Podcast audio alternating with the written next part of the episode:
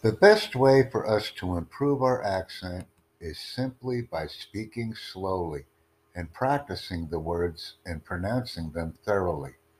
If we speak too fast, it becomes more difficult and the accent becomes more pronounced.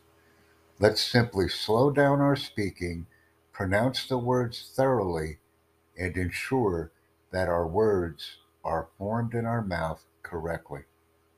This will effectively reduce and eliminate most accent related difficulties when we are speaking to others.